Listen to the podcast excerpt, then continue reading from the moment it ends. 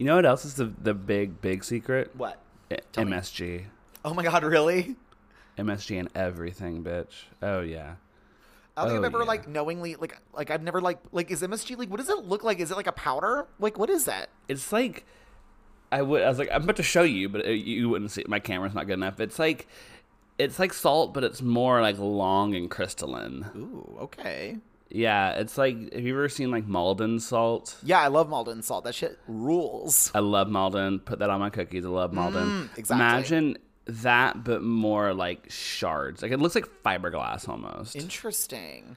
I mean, I do like. yeah, I mean, when I like my favorite tortilla chips are Julio's yeah, because of the way they're seasoned, and I didn't realize that literally the seasoning is just MSG. yeah. That's that's the fucking secret, baby. yeah, MSG rules. Put in everything. Yeah. Okay. Okay. Don't good put to too much though, because it'll taste like metal. And out came talk. Talk, talk.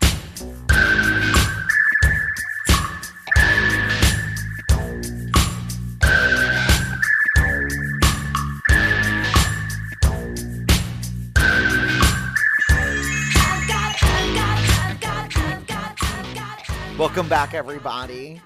This is Straight People Movies. It's the podcast where we two gays we get together each week. We watch a movie that straight people love, and we ask, "Why? Why? Why? I can't. I did karaoke last night. My vocal cords Oh, are fried. yeah, they're, they're a little fried. little fried. I sang um, "I'm Your Baby Tonight" by Whitney. Oh, One of my one of my go to karaoke's because it's like weirdly like. I mean, like it's hard, but it's not that hard. you know, it's really exciting. You know, I feel like when it comes to like female vocalists, it's like okay, if you're gonna sing a female vocalist with a male male voice, and you know, sorry, I'm gendering it, everyone, but you get it with a deeper voice. When you have a deeper voice, it's a little hard for you to get hit those notes. Um, it's really exciting when you can sing a song in the key, like you don't have to like go down an octave lower. Like it's a very exciting moment as someone that only listens to music made by women. Yep. Sorry to all those men out there. Um, and one of those songs I discovered was Lana Del Rey's Mariner's Apartment Complex. Yeah, I can sing that entire song like Yes. perfectly and it's great because I don't really have like a lot of more like ballad type songs I sing. So um yeah. very exciting. Uh song that is deceptively hard to sing if it makes you happy by Sheryl Crow. That song is fucking hard. Interesting. Girl, that if it makes you happy. Yeah, that's- that's a jump. Woo, That is a mama. And you ought to know by Alanis Morissette is also hard to sing. Oh yeah, no, that song is incredibly difficult. It's just crazy that like Alanis Morissette can simultaneously sound exasperated while singing that song, but at the same time, it, she makes it sound easy too to sing. she's a she's a genius. That's why we Yeah. that's why we stand. Yeah. But you know what is a fun Alanis Morissette song that is definitely in my range, at least a karaoke, What? is Not the Doctor. Oh my god, I fucking not the doctor bitch is like gotta be the like the underrated like non-single track of that album. Mm-hmm. I love love that song. So good. It's That's so like one of the top three from the album for me. Incredible. Yeah. Pick up your copy of Jagged Little Pill today. Yes. My copy of Jagged Little Pill is worth a lot now. Oh, I just got like a new reissue that just came out recently. I think probably along with the tour. So Let's see. it Let's was only see, 'cause eighteen dollars. I have the I have an original like 95 pressing Bitch. from Germany that I sent 50 bucks on at Waterloo once. Wow. And it is let me find it. So if I the LP yeah released in 1995 in Germany, currently going for $154 on Discogs. Nice. Okay, bitch. Tripled I, my I think the only album I bought cheap that is now expensive is actually my copy of Sheryl Crow's Tuesday Night Music Club that I got for RSD. Hell yeah. Um, is going for like about 150. Nice. The, my most expensive vinyl is my Aaliyah uh, self-titled original pressing. Ugh, um, but it was already like it was bought for like $200. So Oh yeah. it's like 250. It's like Yeah. yeah. My Azealia Banks that I have, and I promise we'll get to the episode in like 30 seconds. Sorry, everyone. Azealia Banks. I bought uh, Broke with Expensive Taste for 100 a couple years ago. It's going for 650 now. Holy shit. Yeah. Wow, it's your nighttime, my time. Mm-hmm. And that shit's sealed too. I got that wrapped in plastic and framed, mama. It's behind. It's like if if fucking climate activists came, they would not be able to touch it with their suit. like it is protected. You said she mint. She's staying mint. Mm. Mama never gonna get a spin. Mm-mm, that's gonna be a VM plus till the day I die, bitch. Oh my god, Um, amazing. Yes. Well, let's do this. Yeah, episode. my name is Kirk Van Sickle, I'm Dylan Garcia. And we're a music podcast now. In case you didn't know, Every week we threaten, and I feel like there's gonna be one day where we snap. one day, one day, straight people music. Straight from music. We don't have to change anything. Yeah, we're still gonna name the episodes after movies, but we'll never talk about the movies. Yeah. We're slowly over time gonna only like it's gonna be like five minutes, one minute, and then just no movie talk at Yeah, all. yeah. This week uh, we didn't watch A Clockwork Orange this week, but you know what we did do is we listened to the the new Tortoise album. We're gonna Yes. spend the next forty five minutes talking about it. We it. listen to "Music Has the Right to Children" by Boards of Canada. um. Well, you know, I love that we did like a bunch of faggot music, and then we both like were like, okay, how do we be cool now? Okay, Tortoise. Okay, Boards of Canada. yeah, I know. Well, when I think of like what straight guys like, I always like think electronic music from the late '90s. yeah. Anyway, um, well, in, in, if you were enchanted by this conversation about um, post rock bands, um, you're gonna love our, our episode that we're doing on Enchanted By Taylor Swift. by Taylor Swift. No, it's crazy. We're we're doing Enchanted. Um, yeah, I feel like we all forgot about this movie. Did you forget about this Same. movie? Because I did. I kind of did. I kind of forgot about this Uh, movie. Yeah, and then watching it again, I was like, there's a reason. Aw, I liked it. We'll get into it. Okay. Well, I I feel like I will say that like nobody asked for this sequel that's about to come out, but that's can For camp. real. Um, Honestly, like, yeah, that's the gay recommendation this weekend is Disenchanted. Like Hocus Pocus two makes sense because um, gays won't shut up about it ever. Um, Mm-hmm. You're not Sarah Jessica Parker. You're Kathy Najimy, bitch. And and I feel like this one though, it's a little like oh, okay, Okay. yeah. Let's revisit. Let's sequel, revisit Enchanted. Why not? Yeah. So we revisited Enchanted by not watching the sequel, but just rewatching the original. I was gonna watch it today, but it's not out yet. And I was like, "Why isn't it out?" And I was like, "Oh, that's why we're doing the episode." well, I watched the trailer, and uh, well, they just kind of invited everyone, didn't they? yeah. everyone, everyone got an invitation to Disenchanted, huh? oh Lord. Uh, well, podcast, uh, the most famous movie podcaster in the world, Griffin Newman, he's in it. Oh, I don't know who that is because I don't listen oh, to yeah, podcasts. he's from uh, Blank Check. He's one of the hosts of Blank Check, and he's also an actor. Wow. And uh, so he talks shit about movies and he gets cast in them. Wow. Oh, there is I hope mean, for us. Well, their whole thing, blank check. I know you don't listen to podcasts, but like their their whole thing is that they will go through a director's filmography that was like basically directors that hit it big early and were given like a a metaphorical blank, check. check, Yeah. to do Got it. whatever. So like for example, they'll talk they'll do like the Wachowskis filmography or like Sam they just did a Sam Raimi series. They're doing Kubrick right now. And so they just go through and their episodes Ooh, like who was what was and a half hours Stanley's blank check? Was it Spartacus? Probably Spartacus. Yeah. Hmm, Yeah. That's kind of fun. It's a fun. It's a fun pod. Yeah. Whenever I, I don't like actively listen to it, but whenever I like, it's a movie that I've seen recently ish, or like I like the movie, or I don't have any podcasts that week, I'll listen to it, and it's it's a fun time. Cute. They have good guests. But Oh, let's that's go my ever growing list of podcast recommendations I get that I will not listen to. Besides ours. yes, of course. Uh, uh, let me give y'all a little rundown of Enchanted before we get into it. So, in honor of the new Disney Plus film, Disenchanted, is that the best sequel they could come up with? Like the name? Disenchanted? I mean, I guess they're in their 40s now, so. I guess so. They're The- the, the magic's disenchanted. gone. Yeah. Uh, we watched Enchanted, the 2007 Kevin Lima film starring Amy Adams, Patrick Dempsey, James Marsden, Idina Menzel. Uh, it said Mendel. Menzel. I'm so sorry. Adele. Nadim Giselle, or whatever the fuck. uh, Timothy Spall and the goddess Susan Sarandon. Uh, the plot of this movie is simple. It's Elf, but it's not at Christmas time. oh my god. Yeah, I read that. On Oh my God. Letterboxd, and I was like, "Oh fuck, he's right." Oh my It's- god. it's Elf. And I thought I was being so smart because I was like, wow, like there really is like a sub sub sub genre of like person from another world lands in New York. Uh, for Um, real, yeah. Like literally, I was like George in the Jungle is like got that vibe. Jungle Mm-hmm. to Jungle also has that vibe. um, They're usually from the jungle. yeah, Uh, I think the Santa Claus is set in Chicago, but interchangeable in the 90s. Yeah.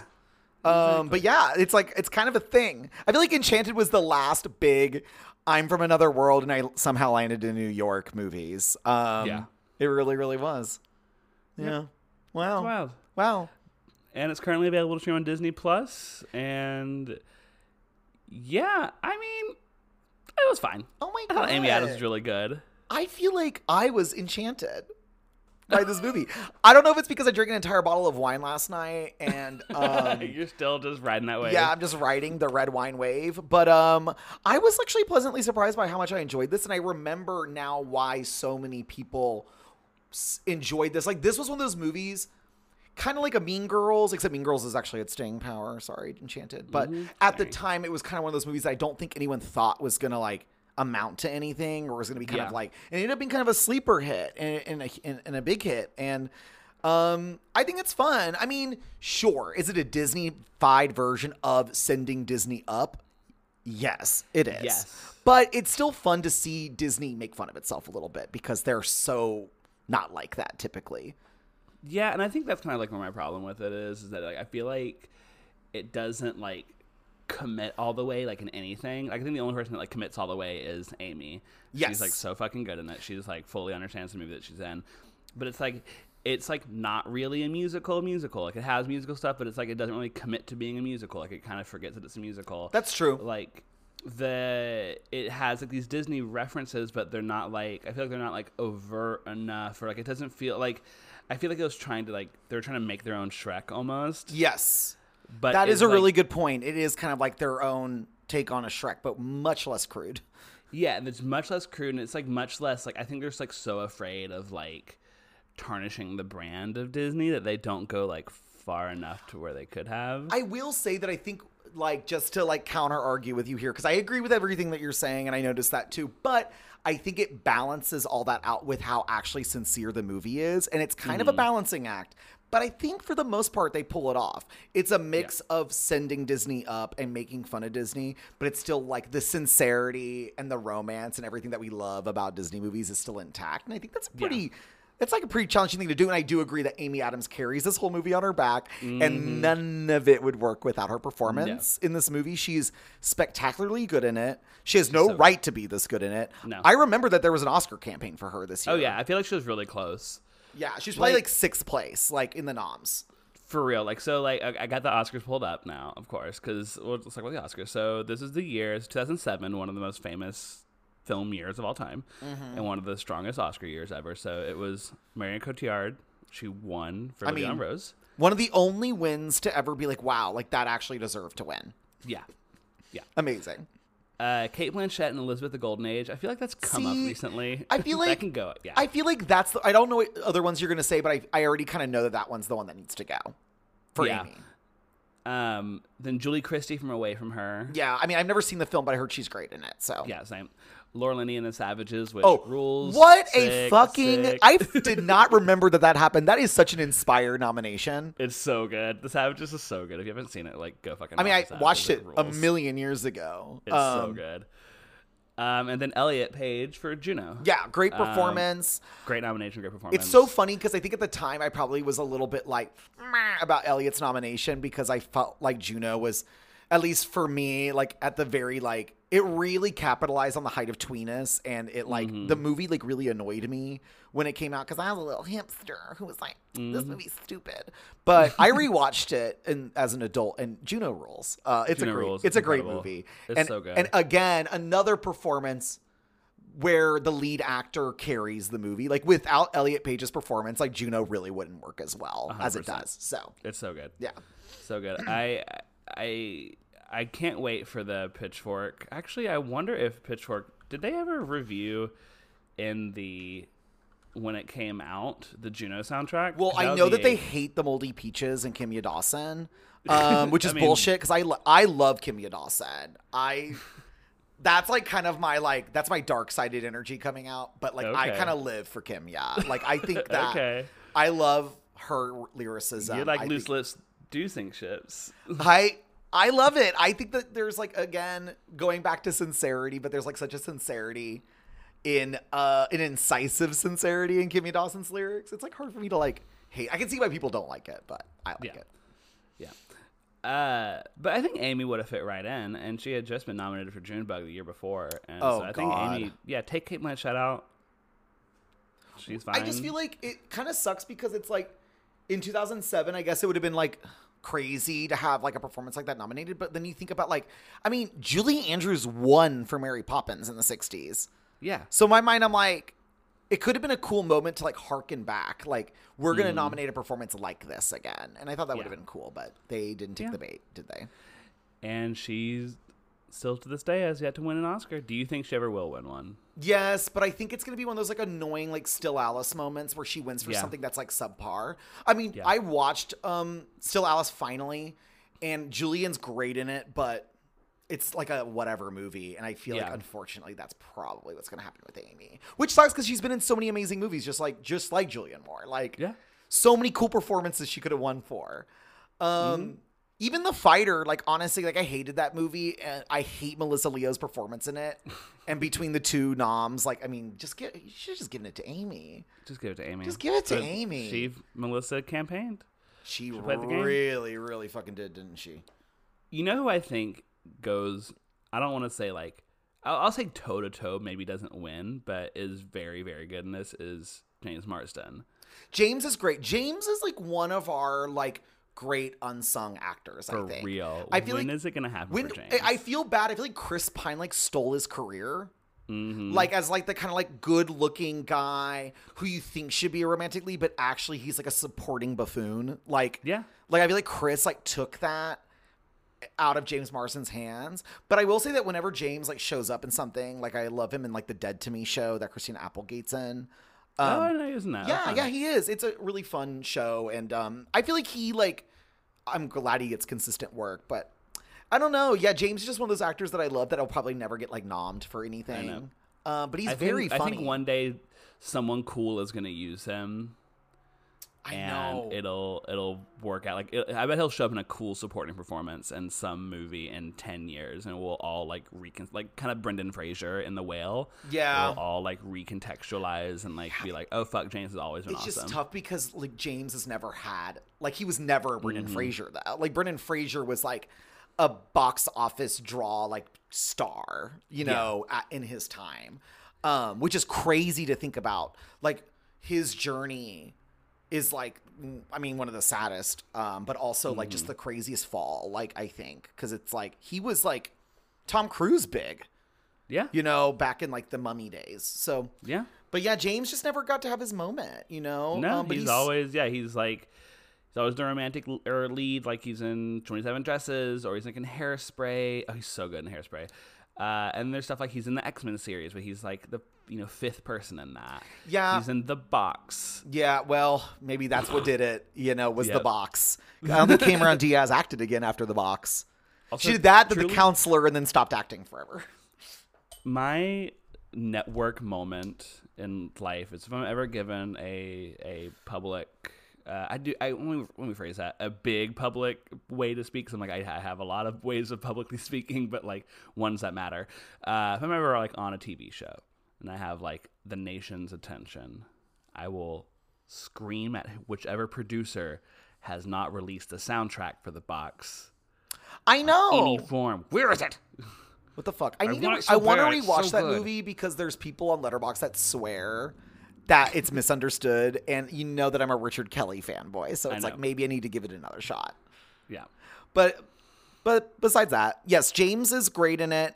Mm. Um, I gotta say that there is a casting choice in this that I think is just astoundingly weird, and it's Idina Menzel in a musical where she doesn't sing. For real. What It the fuck? been- you could have replaced Idina Menzel with an upturned mop, and it would have been the exact same. Like she gets, she's given nothing, absolutely nothing.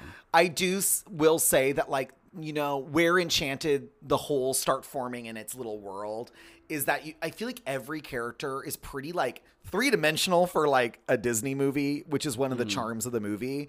And I feel like they really dropped the ball with that character because Yeah. it's just like, you know, I rewatched 10 Things I Hate About You last week for the first time Mm-hmm. in years. And there's a character in 10 Things I Hate About You that's a similar thing. It's Julia Stiles' best friend in the movie who's like Yes. obsessed with Shakespeare, even though she dresses like the girl from Ghost World. Very confusing. and she just like falls in love with like the ner- nerdy guy because he like dresses up as Shakespeare. Anyway, the whole character is just like insane. And I'm like, eh, just like a little bit of depth would have been nice. Just a Yeah, little. it's actually because the rest of that movie is so like well thought out. I love Ten Things I Hate Exactly. It only doesn't work because everything else in 10 Things I Hate About You works so well. Mm-hmm. Um, so it's the same thing here, where it's like, yeah, if everyone was like a stock character, then Idina Menzel I wouldn't have minded, but it's like it felt like a little, and you got someone like Idina Menzel there, so it's like, I know, and it's not like she. It's not like doing it like now, where she's like. I mean, Idina still sings. I mean, she did like Frozen and stuff recently, but I think she's kind of like moving away and doing more like acting roles and less like things showing off her vocal stuff. But this is like she's like literally on Broadway. Doing This is like Wicked right era. now. Yeah, like, Yeah, what? give her a fucking song. Like, yeah, it was crazy. So I think that that was weird. Um, but I did think it was cute that like you know she's like this like New Yorker girl, but like deep down she just wants to be like courted by a prince. I thought that that Yeah. was cute. Um, they just could have like I don't know, played with the character a little bit more. I think. Um, and then the other thing I hate to say, um, does Susan really eat as much as she could have in this? no. No, does she, doesn't. doesn't. She's relegated so much to being a voice. Like you could tell that she had maybe three days on set, probably total. Yeah, I don't know. I was really excited to rewatch it because I was kind of excited for like a hammy, queer coded villainess performance by Yeah. I mean Susan Sarandon. If anyone like is going to understand that, it's going to be her. Mm-hmm. And I don't know. You said something earlier about like it doesn't. They reference old movies, but in a way that doesn't feel right. It's like the Poison Apple and like the Snow White references. It just all Mm-hmm. feels kind of like neither here nor there. It's like either make up like Shrek, like your whole new story and land and thing, Yeah, or like make it like a total parody of Snow White. exactly. Yeah, it's weird that it's like at, it ends with like a Cinderella reference, like with the shoe. Like it, yeah, it doesn't feel like. It, it, it feels like a it feels like a trip to Disney World kind of. It instead of, does. like- it does. And I will say this to you. I know that you, I liked it more than you, but I do think that like the first half of the movie is like great.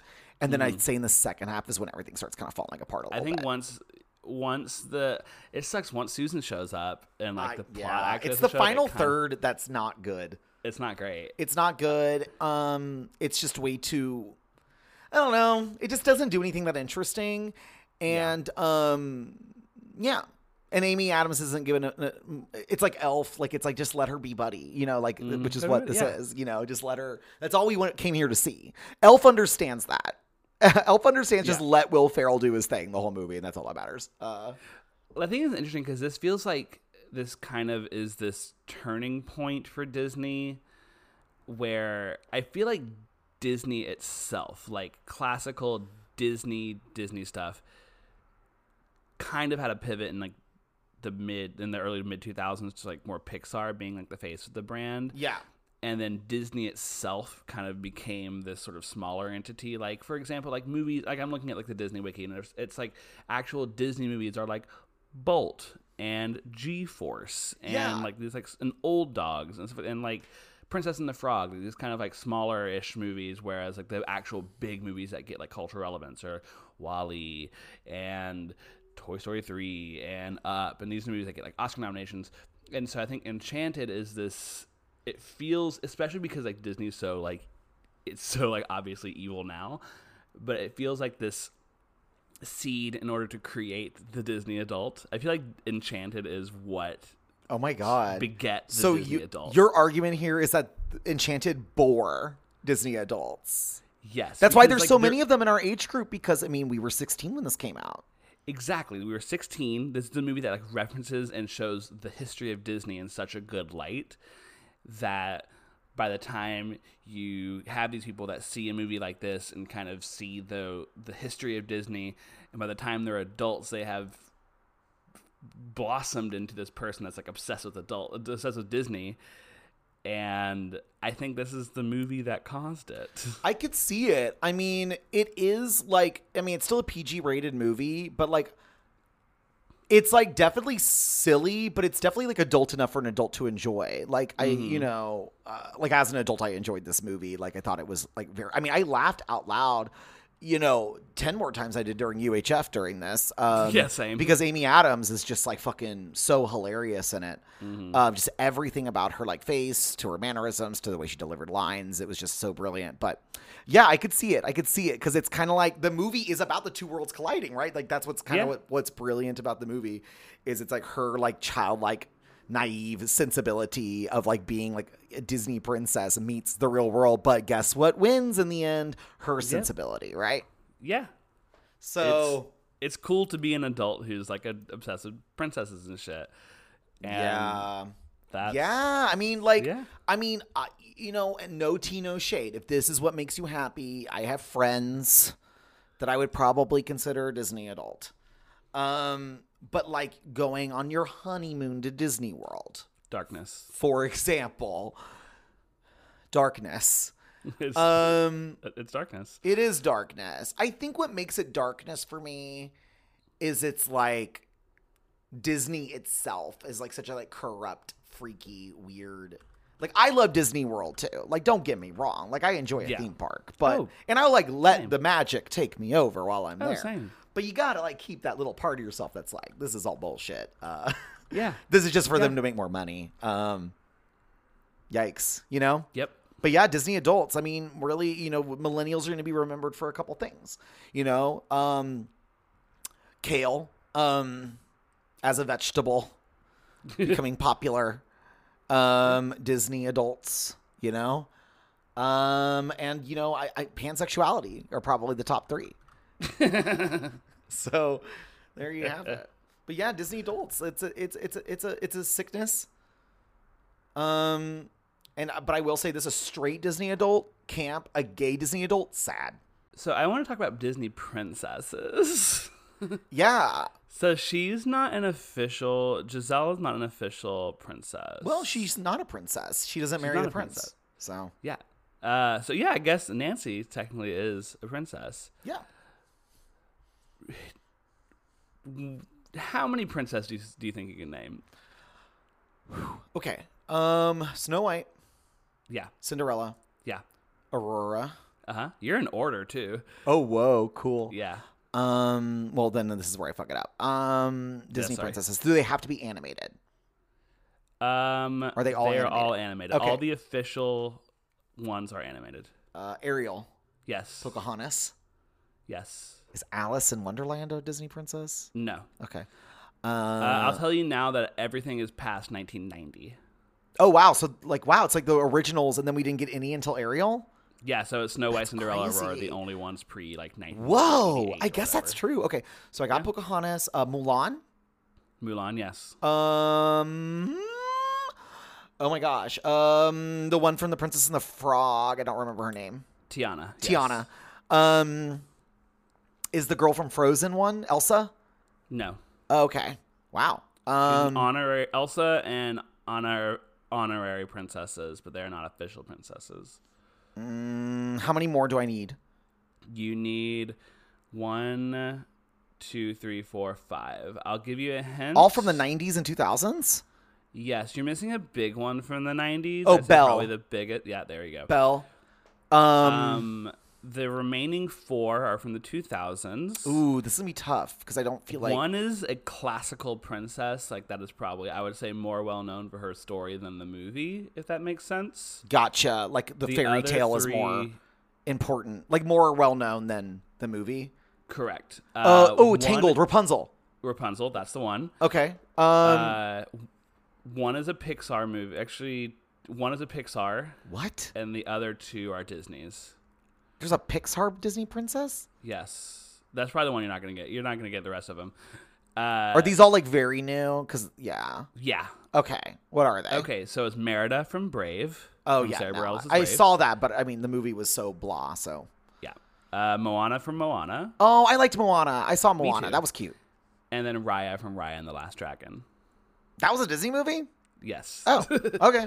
yeah. Okay. Um, but yeah, I think the Disney princess is such a like underrated. Like, it, if looking at it now, like it is like a it, it it sucks that like they only chose to kind of uh, not address but reference like basically like two princesses, basically three, like Snow White, Cinderella, and Aurora. Whereas All like, the, rest classic of- ones, yeah. yeah. Whereas like the rest of them are so different from each other. Like there's so many like like like the difference between like Pocahontas and Belle are so vast. Like it's it's it's interesting that they only chose like the most damselly one. Well, yeah. Ones- I mean, yeah. Well, I guess that the movie wouldn't work if they chose like one of the more like brave, complicated ones, like Belle or Pocahontas. I mean, yeah. um, they definitely were going for like the classical vibe, which I think works hmm in the movie. But yeah, now that I've realized that there's only three classic Disney princesses, and none of their personalities are really like you can't really differentiate them from each other. No. Um, but maybe that's part of the humor of the movie. I don't know, but it is a little muddy. I will give you that. It's muddy. A little muddy. It's muddy. I, I, I- it's like I'm not really quite sure what they're they're going for. Um, I will say that if this movie came out today, it would be so much more annoying than it is. Yeah, well, I will. I will say this: it was hard not to notice the year it came out, 2007, right? Because it's the year before uh, a lot of things happened in our country. I feel like 2000, Mm-hmm. the mid to late, the mid to late 2000s before the 2008 financial crisis is such a weird time. I think because it's far away enough from 9/11 that I feel like we don't have that malaise as much anymore. Mm-hmm. The economy's doing like pretty okay, and I feel like Enchanted has this like vibe of like yay! Like true love. Like come on Yeah. guys. It doesn't feel like I think the difference between it and Elf is where it's Elf kind of does have this like very thin shadow of like New York is back kind of. Like there is like a post 9/11 New York kind of feeling kind of like lurking in the background of Elf. Not really like yeah foreground of that much i mean you like, feel it i mean i feel you like feel elf is an attempt to bring some lightness and some Yes. levity to new york again because we just mentioned it there's a tradition of making magical like fantasy movies in new york like it's kind Mm-hmm. of like of all the cities in, in the united states like that's like where magic is going to happen you know Yeah. because it's all about the contrast i suppose of Yeah.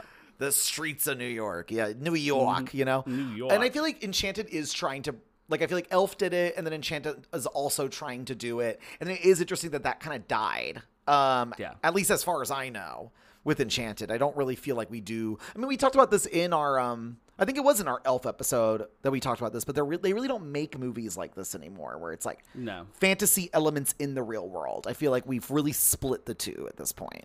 Yeah, there's actually a new movie coming out on Apple TV here soon. I don't feel like looking it up; it'll take me too long. But it's like with Ryan Reynolds and Will Ferrell. That kind of looks. Oh, like, I saw a billboard for that the other day. Yeah, that looks like the kind of Spirited. magic of Christmas again. What is it? Spirited. Spirited. There we go. Yeah, I feel like they're trying to relive that with that movie, and like Apple TV is trying to cash in on that because it, it like the last. one Yeah, what's the last Christmas movie? Elf. Tangerine. Yeah, Elf. It is Elf. I think Elf is the last Christmas classic because I feel like the only Christmas movies I can think of that come out since then have been like Christmas of the Kranks, which is like a sad attempt at being like a planes, trains, and automobiles type movie. Um, and then you've got like your bad like Robert Zemeckis Christmas Carol that'll just never touch the Muppet one. Um, so like, what's the point? There's no no more Christmas Carol movies because the Muppet Christmas Carol did it. for real. Like, yeah, I'm trying to think what the, Elf was the last Chris. That's fucking crazy. Yeah, I really don't feel like there's been like a classic Christmas movie. I mean, maybe to some people, I don't know. Let us know, but I feel like that's the only one from the two, all of this century so far that I would consider like a Christmas classic. Yeah. Oh, does Little Women count? No. Mm, No, I mean, like it takes place during Christmas, but it's like it doesn't feel like a Christmas movie. No. But I watch it every year. Spencer. Actually, it's the the answer is Spencer. Spencer, um, Uh, why do straight people like this movie? um, Disney, References. Disney, Disney shit. Disney. Peop- Y'all It's love Disney. Disney. And here's the thing: I think we need to. Well, I guess I guess we can address it in the gay section. I feel like this is one of those movies where people are going to be like, "Dylan and Kirk, what were you thinking? Enchanted." But, but if you watch it, there's nothing. There's barely anything gay about it. Well, there is that one scene. There is that one scene. Are we getting to it? No, we're not. So let's talk about it. Let's talk There is a gay joke in the movie. There is a gay joke in the movie. People love. Uh, this is back when gay panic was allowed, Uh huh. and uh, And It's it's, great. a beautifully classically executed gay panic scene. Yeah, it, honestly, it, of of gay panic jokes, like on a scale of like I don't know, one being fucking the end of uh, Some Like It Hot, Yeah, ugh, the best one of all time. the best one of all time, to like Friends, Joey and Chandler shit. This is probably like a three. Yeah, this one's not bad. I, I do think it was weird that it was in the movie though, because I feel like everything about the movie, there's only maybe two innuendo scenes in the whole movie, and one of them is the scene with the daughter where she's like, "They all want one thing," No one which tell me what it is. which Great also joke. like didn't uh, you liked it? I feel I like love it that felt joke. I thought it was really funny. I felt like it was kind of like it, but again, it only worked because of like I mean, it's just like totally blind sincerity and naivety is just so funny. But uh, yeah, the gay joke was a little weird. I like don't really know why it was included. Um, it was funny. I mean, I, I I didn't think it was like bad, but it was just kind of like, oh, okay, like yeah, you don't have to do this. like all the other. I just feel like all the other gags of him people opening the doors were more funny than that one. Mm-hmm. Uh, so Especially yeah, because like the guy that okay, so like the scene that we're talking about is like uh James Marsden is like going door to door and the he he finds the apartment building that uh, Amy Adams is in, but is going door to door to like find her specifically. And he opens up a door on like you know a guy that has like a mean cat and stuff like that. And then he opens up this guy that has like looks like a, a kind of low grade leather daddy. yeah, it was weird. it was like what this man doesn't actually exist. Yeah, he and he like looks, he like smiles at him and is like, thought they were gonna have a fun time, and then James Marsden's like, uh, and then like closes the door. Yeah, And it's like, man, it was weird. it was weird. I would watch it. Yeah, I mean, but I also couldn't help but to think that like a gay guy that looks like that probably wouldn't want to fuck James Marsden. No, he, yeah, He's like not hairy enough for me. yeah, for, for, yeah, that, that guy is me. Uh, honestly, but if James Marsden showed up at my door looking for a princess, I'd be like, I'm right here. Yeah. I'm Oh, your here, princess fell inside a, a deep, deep well. Hmm you gotta find out. You gotta dig real deep in there. Um, but yeah, uh, yeah, I feel like, uh, yeah, straight people like this movie because, um, they wanted to believe in happily ever after again uh, in the real world, and this did that. It Invented Disney adults. it made Disney adults. Yeah, I think like having the sort of like positive Disney propaganda is straight. It's heterosexual. Yeah, yeah, but yeah, gay Disney adults are truly. Um, I think that's just a straight thing. Yeah. I think we have a thing that, and it, it came up like during Shrek 2, but I think we have this, there's a problem in that people have uh, interpreting the thesis of our podcast Yes. of a straight people movie. The number one thing that people think is that it, we think they mean think people think that we're not gonna like it because of the straight Yes, that's the biggest thing I have to tell people after Mm-hmm. I pitch them the pod and they have a certain reaction to yeah. the thesis of it. and they're like like I had like I was talking about I can't remember what movie it was recently and I was they're like oh did you shit on it like oh yeah you're gonna shit on like Austin Powers people thought I was gonna because I like had Letterboxd reviewed it and they thought I was gonna talk about it on the pod and which we should do one day Absolutely. Um, but they're oh, you gonna shit on Austin Powers I'm like no I love Austin Powers like Austin Powers is fantastic like why would I shit on it it's fantastic but I think the second thing is whenever we do movies from like like ch- specifically children's movies or like movies that like are people like whenever they're younger. I think people, especially like queer people that get mad at us for talking about it, conflate because I liked it in my childhood. Make it, it made me gay. Yeah. like because something has a positive influence on you whenever you're a child, like does not mean that it's gay. Like and you ended up being gay, like does not mean that the thing that was a positive influence on you is gay. I think that the test for me personally on whether a movie that you watched as a child was gay or not is if you felt a little wrong for liking it. Yes. Yes. So for me, I felt like a little like a little like ooh, like I don't know if I should like this or not. It's making me feel weird about like the Addams family values, for example. Ex- spot on. Like being obsessed with like Wednesday Addams in that movie, but also being like kind of repulsed by Wednesday Addams in that movie. that to me is like gay content.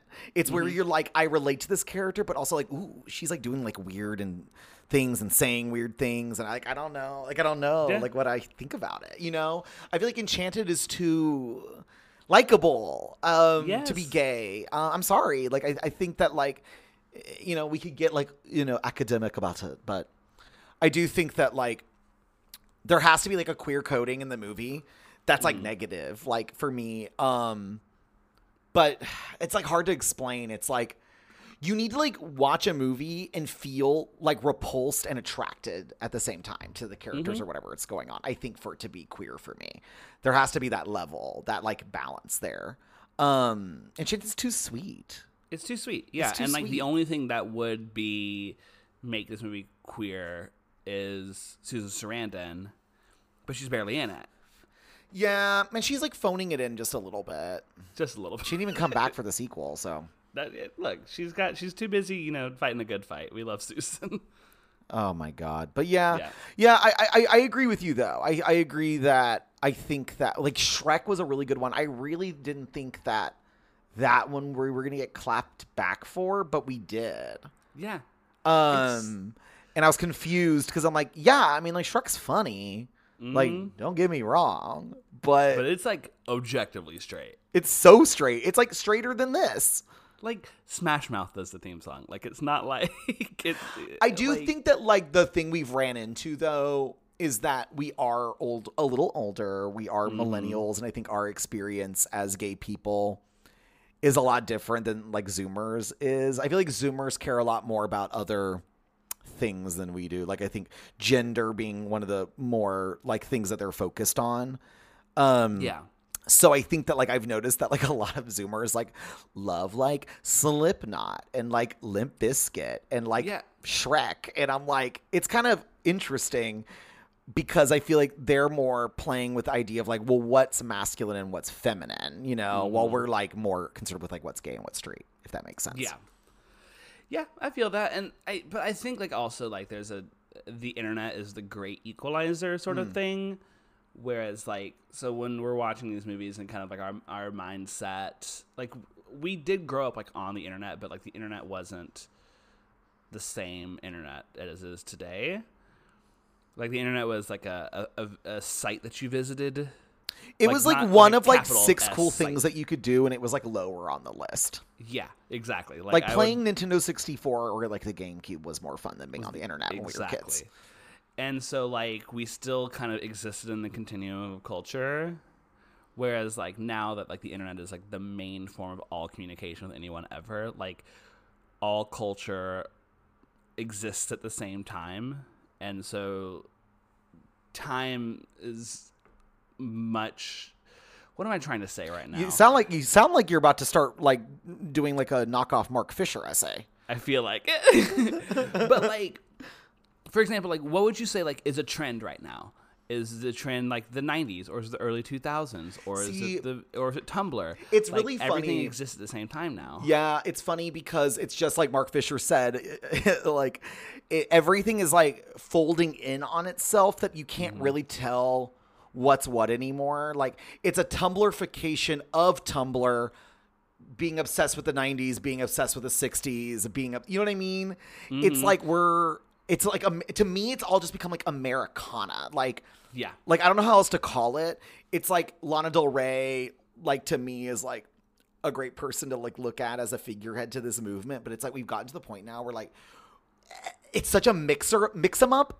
Like it's basically a mix mix 'em up of anything pre our modern technological society. Like basically anything before cell phones is all like Yeah, it's all the same thing. it's Yeah, all the but- same thing to everybody now and there's no like so we say the 90s but like you said it it's like but it's also the 2000s but it's also like the 60s but it's also like not real like in the- you know it's bizarre um, Mm-hmm. It's bizarre. It's weird. and yeah i would like say that like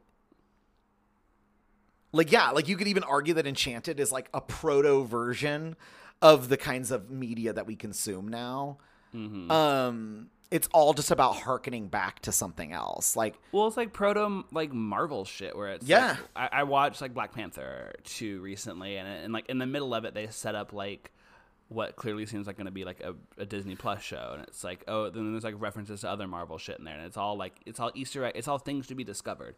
Like a movie isn't a movie; it's a it's a it's the beginning of a conversation.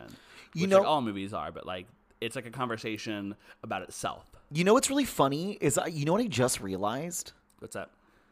that like Kingdom Hearts, the video game, Yeah, is kind of like an early precursor to all this because as a child, I remembered seeing the like trailer for the game and being like, "Oh Oh my god, like this is a game where like all of the Disney characters are all together." Like and I thought that that was like the craziest coolest thing on the planet. yeah. And you know, maybe I'm like feeling myself like my heart like melting a little bit, like my cold heart cuz I'm like, you know, maybe it is cool like I don't think it's cool, but maybe it's cool. Like kids probably see the trailers for all these like Marvel movies or see these movies and they're just like so excited like that all these things that they like are all coming together in one thing and it's just like there is something I guess fantastical about like everything can exist in the same universe together. And Yeah. we're like making that all come true, not just in media, but like in reality. And it's kind Yeah. of like We created our own multiverse. Yeah. I think the thing with like Kingdom Hearts though is that like that kind of makes it different than like kind of modern Disney ish shit. Is that like Kingdom Hearts like it's more a Final Fantasy game than it is a Disney game, Yeah. and so it has this like insane like logic behind it where it's like the the approach is Final Fantasy via Disney and or Disney via Final Fantasy. I mean, mm. whereas like now it's Disney via Disney. Yeah, I guess I see what you're saying. Like it's funny. It's funny. I guess like when Kingdom Hearts came out, like I feel like Disney was maybe in like a weird spot or something because they were just Yeah, like, like, Lilo and Stitch was like the movies, and like Emperor's New Groove, like these like smaller movies were like their big thing, and then like there's some Pixar stuff, but it wasn't this like monolith that it is now. It's Yeah. kind of in its flop era. That I guess that's why they worked with like Final Fantasy people. yeah, it's so fascinating. So- But I guess like what we're discovering is happening culturally is this like ironically, unironically liking things. Like there's like I feel like there's like a it's like a new form of hipsterdom, but instead of like we all like the same like esoteric things, it's like oh, it's actually really cool for us to all like the same things, but they all have to be things that are like I don't know how to describe it. Do you get what I'm saying? It's like Yeah. unironically ironically liking mainstream things that are like considered bad by most standards. Well, it's like people giving the same like cultural cachet to like I don't want to say Bad Bunny because he rules, but like as someone like Bad Bunny or Taylor or whatever gets the exact same like level of cultural criticism as like a low album or like a chat pile album or like we talk about those things in the same way that we talk about like high quote unquote higher art to the point where like the only thing that gets talked about now is like big pop stars and like the smaller shit gets ignored. But isn't that the way it used to be though? I mean, think about it. Like in the 70s and like the 80s, it's like Led Zeppelin was like a big band, like Pink Floyd was like a big band. And that's like considered like great music. And then it's like then you got the underground like Husker Du's of the world or whatever, you know. Um are, are we just like going back to that? Is, have we just like folded in on ourselves and we're just repeating the same Guess- thing? Yeah, I guess so. There's no, but I feel like there's no one talking about like there's no like there is no like I mean like Rolling Stone was big in the 70s, but there's no like smaller countercultural movement except for like I guess like Anthony Fantano maybe. I would argue that probably like yeah, like something someone like Anthony Fantano, as easy it as it is to make fun of him, is probably like keeping like the John Peel like kind of vibe alive. Mm-hmm. You know, but even he like reviews big artists uh in the same way that he would review a smaller one. It's very interesting. I mean, I am of the like thought process that like everything is worth judging on its own merit. Like you're not going to judge like we're all going to the World's Fair the same way that you would judge like Captain Marvel. Yeah. But it's like but you just it's all about the execution, right? It's like are you Mhm. executing what you're trying to do well? And I feel like like I like that our culture is going in that direction, but it's also at the same time like I agree that we're like losing the undergroundness of things. Like I feel like it's become uncool to like underground things. Um, or people don't realize that there's a capitalist like slant to all this. So it's like when Pitchfork takes away a slot to review like a smaller band in favor of reviewing the next Ariana Grande album, which they used to not do. Like it's mm-hmm. like that. Like it's like it's cool that they're like finally like celebrating artists like that, but at the same time, it's like at the expense for what? Yeah. I do think Pitchfork has gotten better at balancing it recently. I feel like if you look at their best new music this year, it's been a lot of like real like they, the best new music today is this like crazy hip hop mixtape that's like would not that would have been delegated to like a, the fourth slot of the review page in the past. Um, but I think it's they've been finally they've been kind of balancing back out again after I'd say like 2015 to 2019 was kind Oh, it of like a bad. darkness for Pitchfork. Uh, but yeah, I think it's it's they figured it out. I think Puja has gotten that place under control. She's been a good force. Yeah, it's funny because I feel like Pitchfork eh, they do this really weird thing where like I feel like they only started reviewing big pop artists because they realized that it was misogynistic because it's like you weren't reviewing them I think they they in their minds they're like, oh, we weren't reviewing them not because they were pop music, but because they're women. But at the Yeah. same time, like I feel like they ignore a lot of like great underground female artists, Mm-hmm. or they like under review them, in my opinion. Like the ratings are bullshit, and I'm just like, so you're gonna give Kacey Musgraves, for example, like an 8.8, but then you give like a small artist like Spelling like a 7.5, and it's like, Yeah, so you're gonna celebrate people that are already on victory laps, but then Mm. not celebrate people that are actually struggling and like a big break, like a best new music for me could be a big break. But also, I don't even think a best new music in from Pitchfork anymore is a big break. no, Like, we, they could never create like an Animal Collective ever again. no, we're beyond that. No, Yeah. I no, I think like the biggest success story that Pitchfork has kind of had recently, and I don't even know how big of an involvement Pitchfork had was like Black Midi. Yeah. I would agree, but even then, like I feel like RYM core and like Fantano and all that kind of stuff, like also has been like building up that scene of like British post punk. Um, so even without Pitchfork's involvement, I still feel like they would have a certain level of clout. I don't even like think I think since maybe like the late two thousands, you really couldn't consider anything like a Pitchfork band anymore. No, Very fascinating. Anyway, I don't know how we got on this topic, but I feel I like don't either. Enchanted, but Enchanted, no, but I, I, I do kind of get how we got on this topic. I feel like Enchanted, in a weird way, is like this kind of like linchpin, like in, like, like you got Shrek, and then you get Enchanted, and then you get to mm-hmm. where we are now. And I feel like Yeah. Enchanted's like this kind of like nice middle, like middle of it all. yeah. I- Um, it's weird it's weird looking back at it now like kind of how especially because like at that point disney wasn't like the monolith that it is today like i think the first marvel movie premieres a year later and it's Yeah. not even a disney movie yeah and it's just it's it's a it's an interesting uh yeah look into the future Yeah, and it's weird. Like we were saying earlier, I mean, this movie has like a 97% Rotten Tomatoes. Like it was very well, it was like critically acclaimed. mm-hmm. I mean, like I said, there was like an active, I remember, like Oscar campaign for Amy Adams. Like, amy was definitely sixth place like I do feel like the 2000s for movies were a very like dark place. Like, I mean, I love the 2000s because movies like Requiem for a Dream like could have like an audience, you know.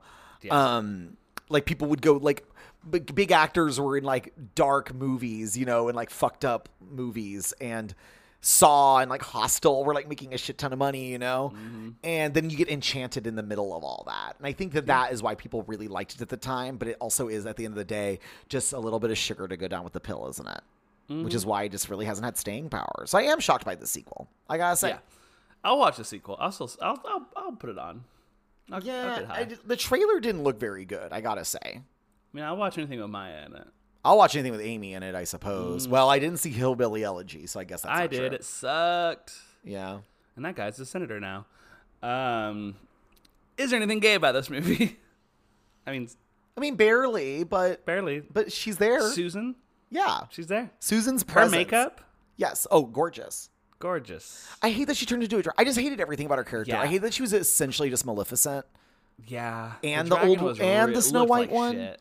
Yeah, the dragon looked really bad. That whole Especially climax was just bad. Yeah, Um, Yeah, she tries. I, I, I mean, kind of. She tries, sort of. She tries. I think when she's walking across the street and she's like stopping all the cars, that's a, that's a good strut moment. Um, yeah, she doesn't really like serve. She doesn't serve the way that she should have. She should. She had all the tools available for her to serve. Uh, Yeah. she didn't use them. That's how you know this movie's straight. They even were able to Mhm. restrain Susan. Mm-hmm. Oh, bitch. Could you imagine if Susan was at an eight in this movie? Even Oh, it would have been amazing. Have been, we wouldn't be talking about it.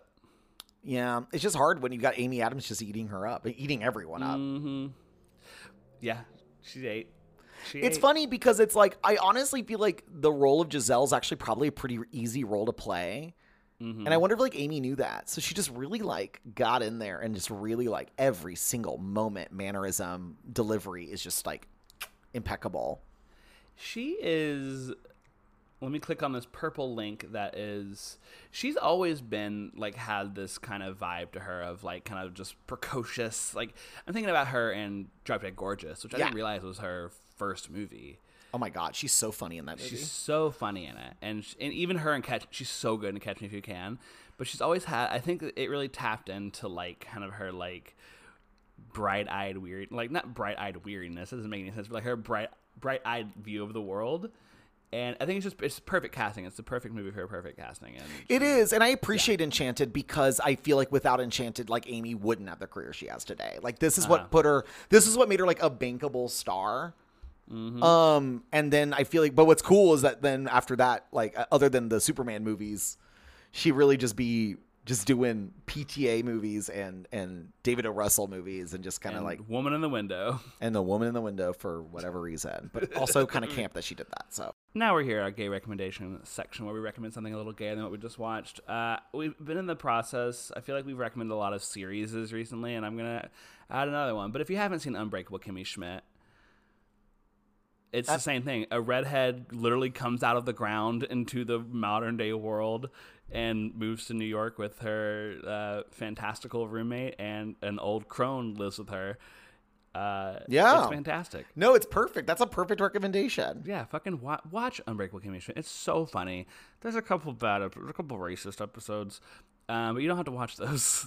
Those are very easily skippable. I mean, Enchanted did have Timothy Spall uh, wearing uh, a, suggest- A s- turban. A, turban, yeah. Yeah, Just- yes. just- just say So, what it yes. was. Uh, like uh, Enchanted, this movie is about, or Unbreakable Kimmy Schmidt is about 10% racist. but yeah, Unbreakable Kimmy Schmidt, fantastic. If you like 30 Rock, go watch it. It's the same people. It's great. Yeah, it's really funny. I love it. I love that show so much. I fucking, I've seen it far too many times. I've Yeah, it, it's one of those shows where it actually is funnier the more times you rewatch an episode. Like it Yeah. gets funnier. Exactly. It's, but you, still- you still haven't watched 30 Rock, have you? No, You gotta watch it. I just think Tina Fey's annoying. So Yeah, but she's. She, they make her awful in that show. It's so great. Yeah, go watch Maybe. Unbreakable Kimmy Schmidt. Go watch Disenchanted. That's it. yeah, Anything There else about it. this movie? Huh? More thoughts? Um, thoughts? no, I think we pretty much. I mean, I guess we didn't bring up, bring up Patrick Dempsey. He's very hot in it. He's really hot, and that's about it. Yep, he's very hot in it. Um, Let's just say there's a reason he races cars now. Um, he races cars now. else. Isn't that what he does? Isn't he like a he's like a car racer person? That's that look. He he seems like the type. He's like own he like owns like a yeah he like he enjoys auto auto racing in his spare time. He's completed in pro am events such as oh he competed in uh, Le Mans. Ooh, fancy. Le Mans is the. Did you ever see Ford versus Ferrari? No. It's so sick. That movie is so good. We should do it one day. um, but uh, Le Mans like this like twenty four hour race, and yeah, it's been Yeah, going on cool. forever. Yeah, Ford versus Ferrari is so good. it's I mean, I saw the other day that it's in like Letterboxd's like top 250 movies, I think, and I was like, yeah, what? it's great. It is. I mean, it's by the guy who did uh, Logan, what James Mangold. Oh yeah. Um, it's good. It's very good. I love that. You should watch sure. Matt Damon, Christian Bale. Yeah, you're really speaking my language here. Two and a half hour long movie about cars. oh yeah. Wow, I have a heart on now. All right.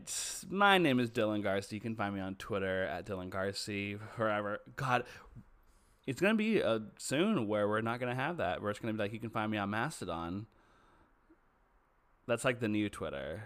Oh, what? Oh, I don't know what's going on with any of Yeah. that. I am wa- enjoying watching Twitter burn, though. I gotta say, Me too. It's so much fun. really fun. Yeah. I wonder what the last tweet's gonna be. I know. I'm very excited. All right, well, you can find me on Twitter at uh, Dylan Garcia. You can find me on Instagram and Letterboxd at Garceed. And you can find me on Instagram, or my name is Kirk Van Sickle. Mhm. Of course. And then uh, you can find me on Instagram at Kirk underscore Van Sickle and on Letterboxd and on Twitter at KRKVNSCKLE. E. And you can also follow us at Straight People Movies, STR8 PPL Movies on Instagram. Just let's keep it at Instagram. Yeah, that Because the Twitter is going to probably be gone by the time this episode comes out. So Mm-hmm. Rest in peace, Twitter. I love you so much.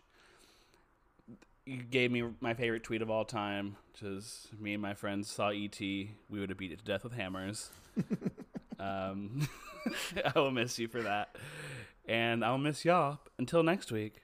all right. Bye, y'all. And out came talk. Talk, talk.